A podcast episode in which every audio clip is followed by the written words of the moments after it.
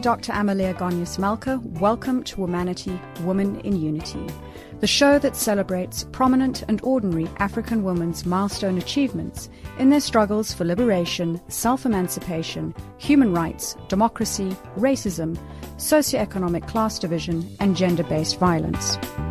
Joining us today on the line for our series covering women in the judiciary is High Court Judge Bulelwa Pakati from the Eastern Cape Division of the High Court.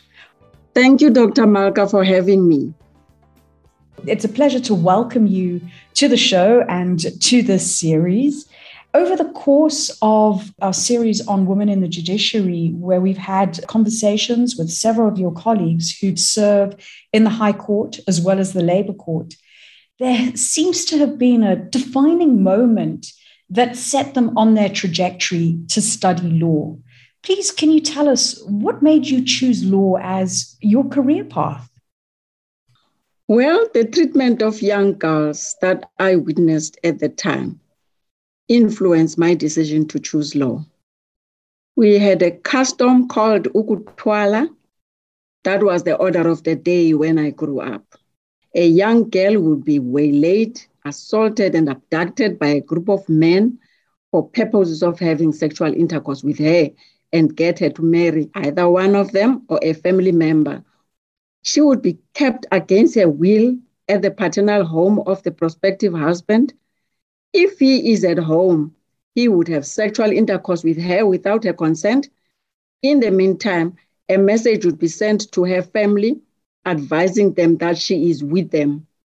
If both families agreed to the arrangement, then lobola negotiations would take place and the young girl would be married to the man.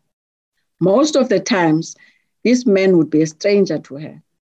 That to me was unfair and tantamount to treating women as objects by forcing them to marry to strangers without considering how they felt or wanted for their future. It would also stop them from pursuing their dreams of becoming what they wanted to be. I therefore wanted justice for them. When I first heard about Ukutwala, I was so shocked so abhorred that children were being abducted and entering into, as you say, marriages with people who they don't know, um, who have just kidnapped them. It is very sad, Dr. Malka, because, you know, those young kids, they never had an opportunity of having to choose what they wanted to be.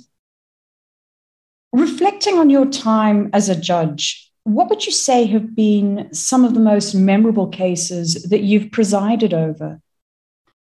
What comes to mind, doctor, is that is an elderly woman in her 70s who was attacked, raped, and killed by a young man in his 20s. She had visited her husband's grave on a Sunday morning from church.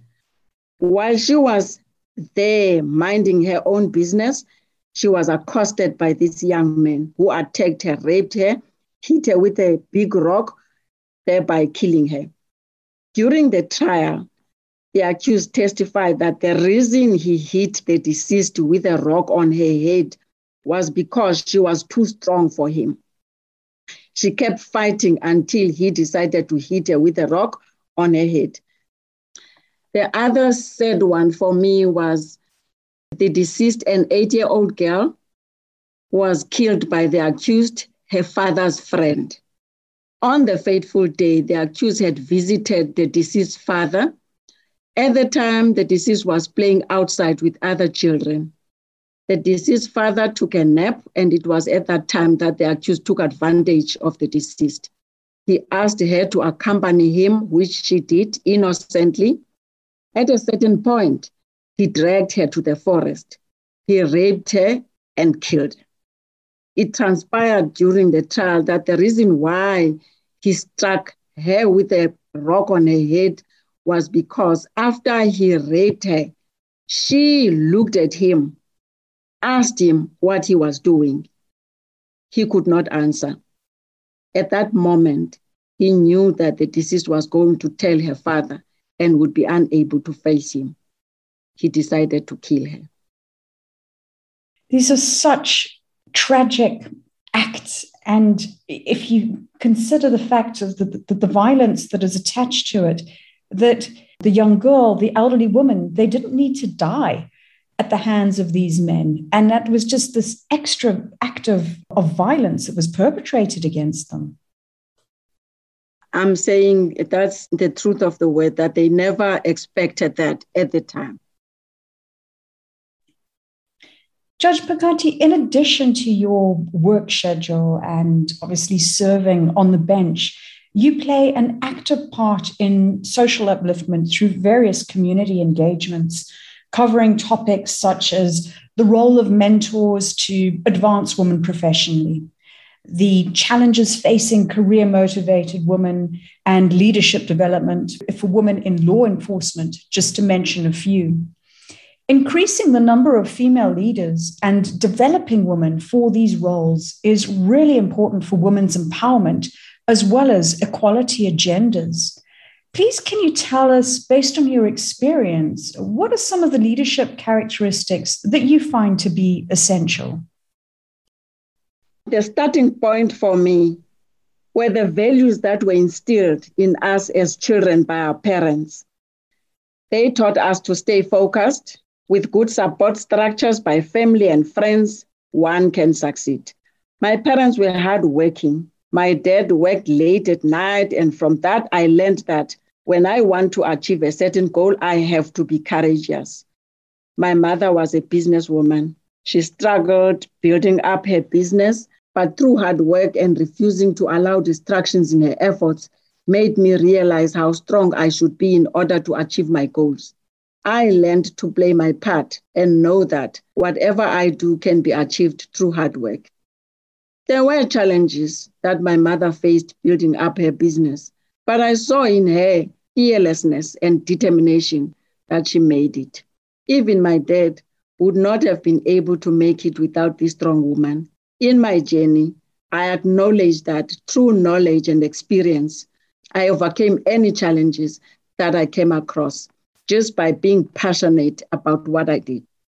Adding to that, I have also come to realize that I should be able to change the narrative if necessary by adding value. For an example, when I got pregnant with my son, I had to leave the working environment because I was not allowed to remain there when I reached seven months of my pregnancy.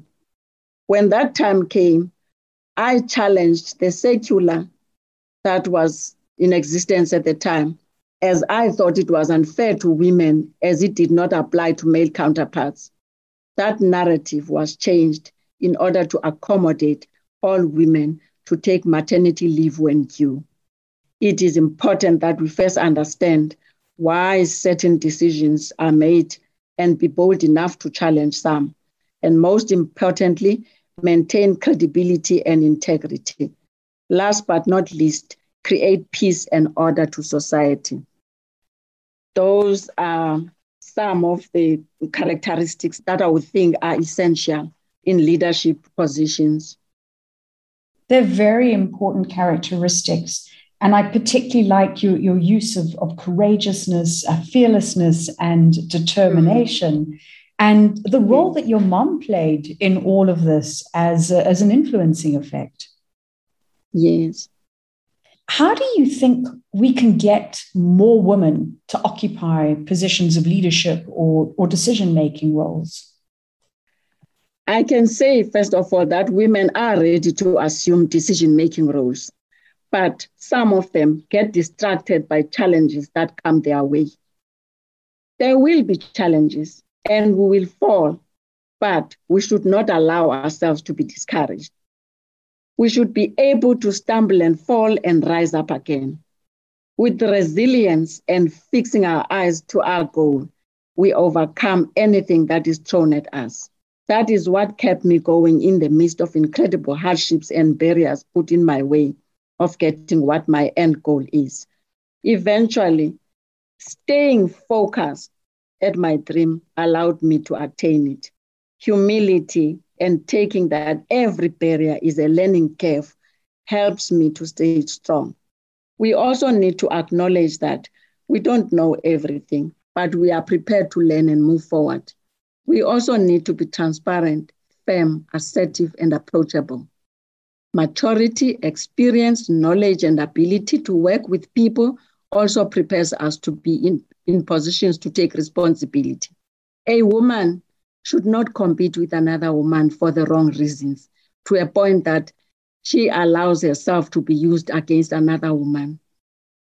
On 9 August 1956, women flocked to the Union buildings in a determined yet orderly manner to protest the introduction of the apartheid laws. These women were united and stood together, fighting for the same cause. Therefore, we should exercise that unity and encourage and build each other rather than pull one another down. Those are great words of advice. Staying with this topic, part of your, your talks and conversations that you've had with communities is the role of mentors to advance women professionally. And I'd be keen to hear on uh, some of the, the findings or the responses that you had from the community audiences on, on when you were talking about this topic. The audience was very positive about it because some of them were complaining that you know, women who are in positions do not pull other women up to climb the ladder with them for various reasons jealousy, hatred, or that they want to be there on their own. And they stressed this, saying that one woman should not pull another woman down. So it was very positive that women in leadership should be able to pull other women and mentor them so that they are in a position to assume leadership positions.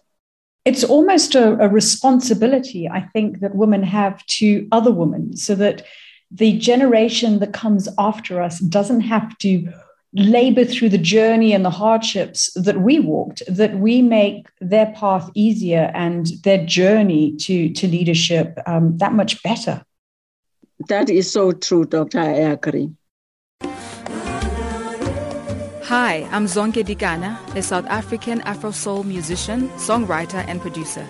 You are listening to Womanity, Women in Unity on Channel Africa, the voice of the African Renaissance. Today, we're talking to High Court Judge Bulelwa Pakati from the Eastern Cape Division of the High Court. We would love to receive your comments on Twitter at Womanity Talk. Judge Pakati, earlier you mentioned a, a point which I think is very important that when you were pregnant with your son, that you were effectively asked to leave the work environment at being seven months pregnant, and you managed to help change the narrative and to change that practice. We know that the juggle between career and motherhood has always been a controversial issue for women. How do you see this with your, your firsthand experience? It is a controversial issue because of the attitude of the society and cultural norms. I think these attitudes need to be changed because times have changed. The perception that women should do certain jobs which cannot be done by men does not have a place in our society now. It is unfair that women have to perform societal roles especially those of motherhood, and yet be seen as incapable of being career women. Notably, being a mother is an extra but very important role most women play in our society. Yet, life must be balanced. While women are leading and growing their careers, it is equally important to raise healthy families. Although women are still believed to belong in the kitchen in, in this day and age, they have proven that they are more than capable of balancing and juggling between motherhood and being career women. It is without doubt that they have managed to do this exceptionally well.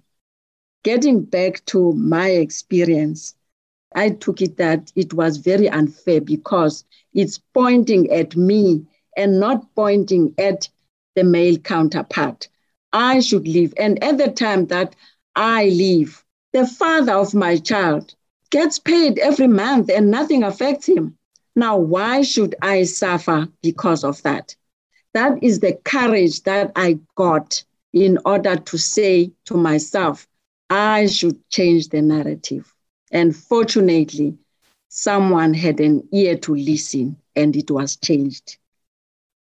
I vividly remember having a conversation with Margaret Hirsch. She was fired from her job for being pregnant. And because of that, that's when she started to become entrepreneurial and basically be her own boss so that uh, she couldn't be fired. It is very sad, doctor, that women have to suffer like this.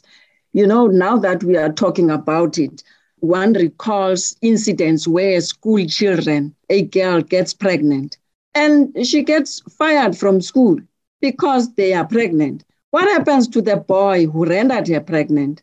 But fortunately, the laws have changed. Those girls now are in a position to at least carry on with their studies and then go home when they are due in order to come back and continue with their studies that shows that at least legislation has done something for women.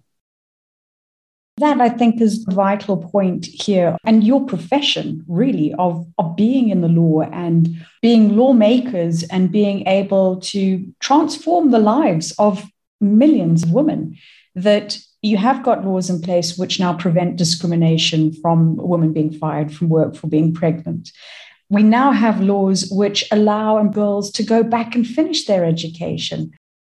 That is so true. At least we have moved forward from that. Women are now protected as far as that is concerned, including these young girls. Because we must remember that circumstances that make those girls pregnant are different. They come from different homes with different backgrounds. So we can't we can't really be holding one girl that's pregnant, you know, and wrap them with the same blanket and say they have been reckless or irresponsible or anything like that.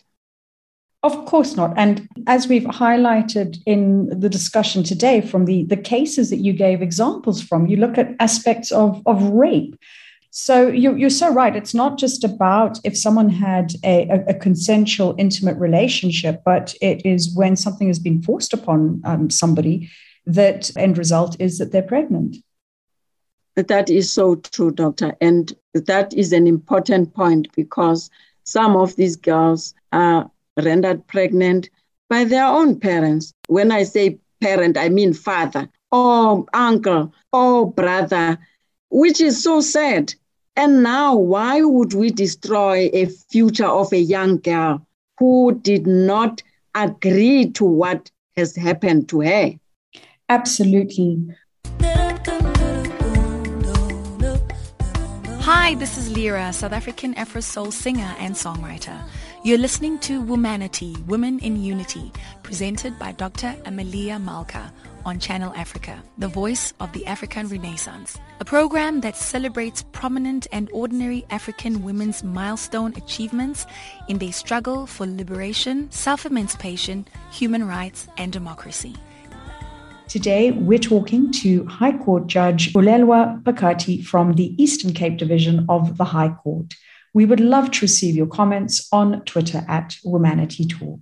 We've given some examples of the role of legislation, really indicating that it is such a powerful tool, if upheld, to help advance women's rights.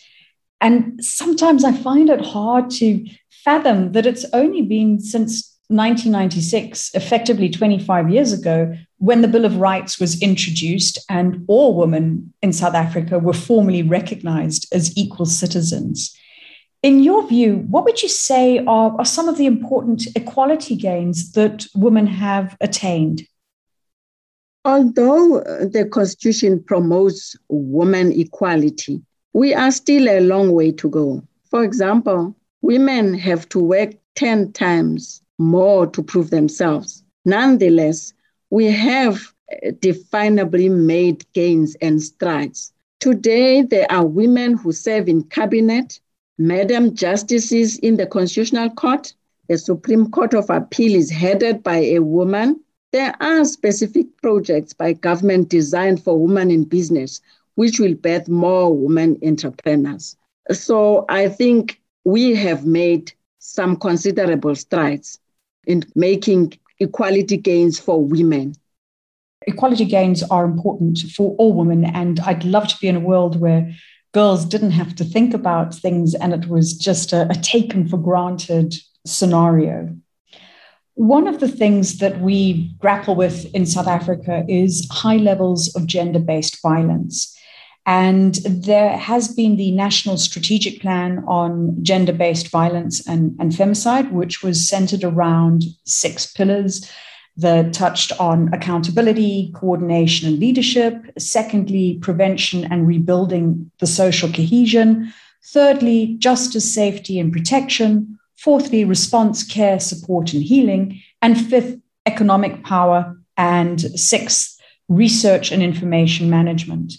This year, in President Ramaphosa's Women's Day speech, he mentioned that key legislation around domestic violence, bail, and the sentencing of offenders, as well as broadening the scope of sexual offences and other matters, is currently before Parliament, and that courts are handing down harsher penalties and sentences to those found guilty of gender based violence, and conviction rates in sexual offence cases have improved given your breadth of experience, do you think that tougher sentencing of perpetrators who commit acts of violence against women will help deter gender based violence?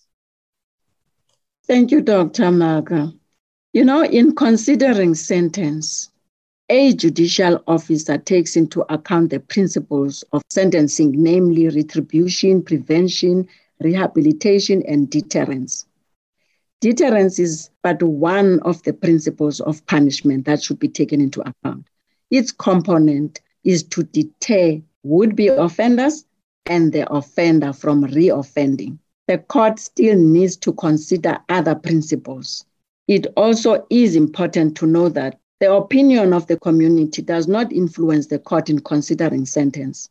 I am therefore not in a position to say that harsher sentences of perpetrators who commit acts of violence against women will help deter gender based violence on its own because each case should be treated according to its own merits.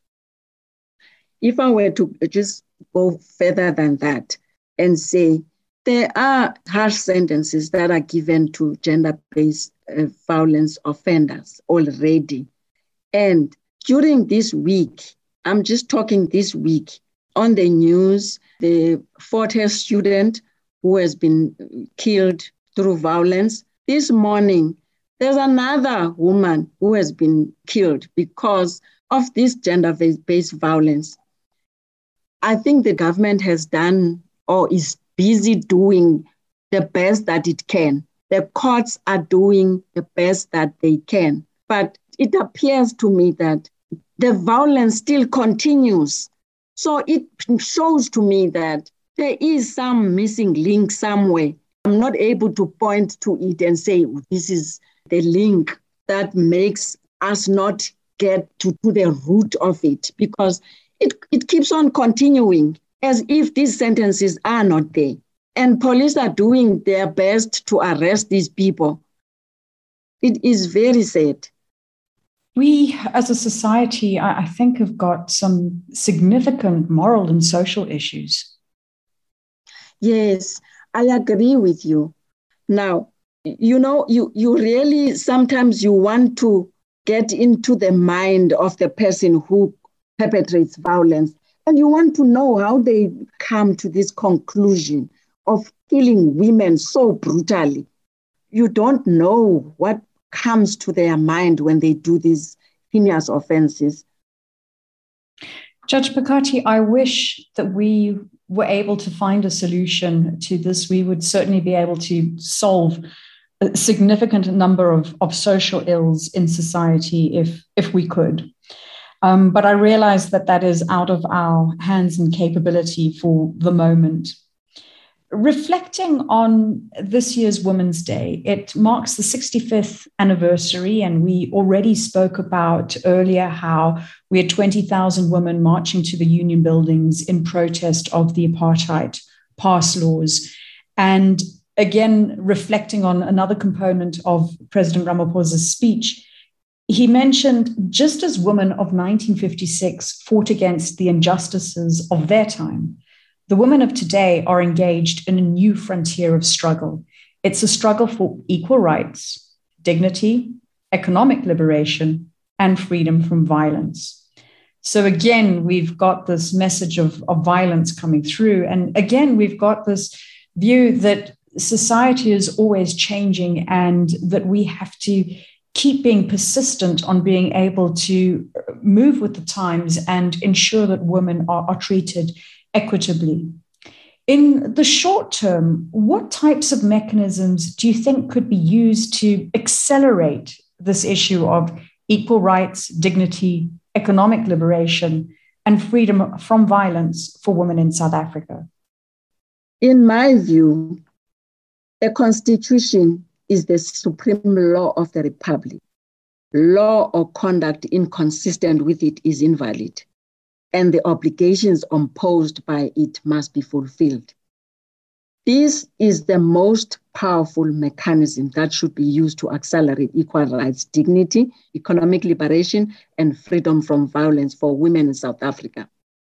I say so because we still struggle in the face of this powerful document that gives women all these rights. But I can suggest that educating our society about these values is pivotal. There are women empowerment programs that empower women in terms of economically. There is the program called Women in Construction. There's also the National Empowerment Fund aimed at funding business owned and operated by women, Technology for Women in Business program, Gender and Women Empowerment Unit within the Department of Trade and Industry, which assists South African Women Entrepreneurs Network. It helps women to overcome obstacles they face in business. As far as dignity, equal rights, freedom from violence is concerned, we as a society need, because these rights are entrenched in the Constitution, all that needs to be done is for all of us to work together and see to it that these rights are implemented the way they are supposed to be. It needs the whole society to work together in order to achieve these rights. For me, the Constitution is the most powerful tool that we have in order to protect these rights education, education, education. And I think perhaps maybe this is something which should be introduced in, into curriculums that people need to be aware of what their rights are, but also what their responsibilities and obligations are to upholding them. As you say, if everyone's not on the same page, we are, are not going to be able to move forward and hopefully resolve these challenges that we've just mentioned. Indeed, Dr. Malka, because that was going to be my suggestion in the long term. For instance, at this stage, we have this kind of society that we have that still does not show responsibility into upholding these rights. But if in the long term, these are infused in the curriculum for kids at school so that when they go to school at an early age, you must remember that they come from different homes. There are homes where daddy is still assaulting mommy and all these other rights that are not up, upheld at home. But if they are taught at school at that early age, even when they go home and see these things happening, they will know that these things are wrong. And when someone does something wrong, then they, there must be consequences to that. If you can conscientize people into what is right and what is wrong, they know the difference and they've got let's say, positive values and ways of living to aspire to if we use the education uh, institutions as an instrument to drive that type of messaging. Hi, my name is Yvonne Chaka Chaka, and I'm UNICEF and Rollback Malaria Goodwill Ambassador. You are listening to Womanity, Women in Unity, a program that celebrates prominent and ordinary African women's milestone achievements in the struggle for liberation, self emancipation, human rights, and democracy. A program against social ills such as racism, socio economic class division, and gender based violence. Womanity, Women in Unity, presented by Dr. Amalia Malka every week on this day at this time. Today, we're talking to High Court Judge Bulelwa Pakati from the Eastern Cape Division of the High Court. We would love to receive your comments on Twitter at Womanity Talk. Judge Pakati, we're coming towards the end of the show. And at this stage, I'd like to ask you more of a personal question, and that it relates to your factors of success. Some of our guests have spoken about discipline, focus, hard work, perseverance, values as being key drivers in their success. Can you please share with us what you would say have been some of your key drivers to success? I can say that my parents raised me with the values that they instilled in us. And, um, you know, I have had moments that were difficult in my life I can I can just share with you that I have taught myself that in in actual fact I got this from my parents that when you are patient, you um, humility in you, you know, and I'm not going to mention perseverance because it's it's you know it has been there, determination, and you know you you you place your eyes in your goal and say, That is where I am going. And if you don't lose sight of your goal, then you will get through. Even when you stumble and fall, to rise up again and not lose focus of my goal. When challenges come, you tell yourself that at the end of the day, that is where I am going. I'm not allowing anyone to stand in my way, and you get to where you want to be. That is how I have been, you know, successful to be where I am today.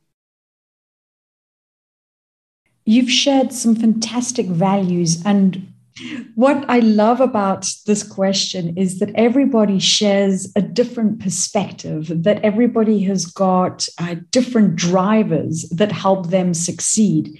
And I find it so enlightening for other people to, to know that there isn't one a uniform recipe, that uh, everybody's recipe for success is different? It is very different. Every one of us have got their own path. And, you know, when you are that young girl looking up to someone, you don't really know their path until it gets to you. You experience it. Once you experience it, you know exactly that. You know those people did not get it so easy to get to where they, they are today or to wherever positions they hold. There are going to be mountains and valleys. There are going to be streams and rivers that you will need to cross. But for as long as you do not remove your eyes from the target, you will get there. That's a fantastic message of, of perseverance, keeping your eyes on that goal and being focused. You've shared with us how instrumental your parents played a role in, in your life and the values that they, uh, they gave to you. Can you please tell us who've been some of the female role models in your life? My number one influencer in my life was my mother. From childhood, she had been there as my motivator, giving me guidance, giving me support. And she stood by my side throughout my journey as a young adult. She taught me how to be a better woman. She warned me that in my journey, I would have to face challenges, but that I should not lose sight of the target in order to succeed, as I have mentioned. She strengthened me when I started work. It is unfortunate that she did not reap the fruit of her hard labor when she went to her resting place the year I graduated B.Iuris. She did not live to see that day. May her soul rest in peace. I also wish to mention that in my community where I grew up, there were no educated women to look up to, except my aunt, who was a professor at the University of Zululand. Her hard work and dedication also motivated me. May her soul also rest in peace. I have met other successful women in the different stages of my career. Some practice as advocates, attorneys, as well as young women who have taken responsibility of accepting appointments to the bench. I wish to acknowledge a friend and colleague, Judge Wendy Hughes, who has been there through thick and thin. She stood by me and supported me. Thank you for acknowledging some of the key women in your life and how they've touched you in various ways. Could you please tell us what you would like your legacy to be, what you'd like to leave behind. I wish to state that, first of all, I appreciate that I have struggled in every milestone that I reached in my career. I have had challenges in my path that I would not wish any woman to go through, ranging from language barrier to tribalism to sexism. But through perseverance, patience, humility, determination, and courage, I am still standing. So my legacy would be one of strength, passion, and love.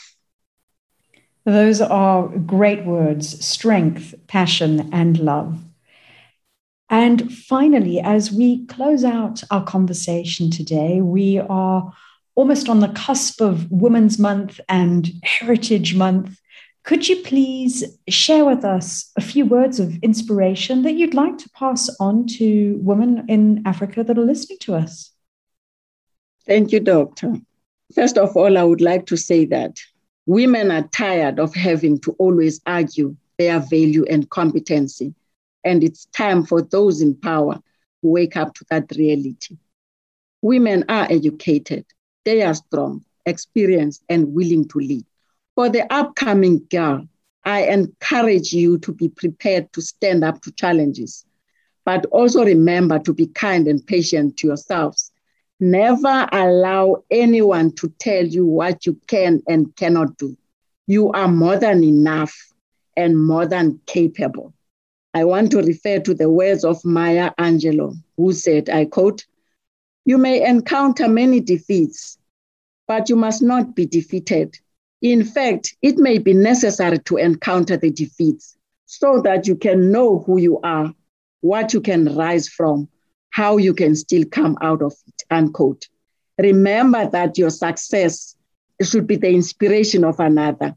Be confident in everything you do. Thank you.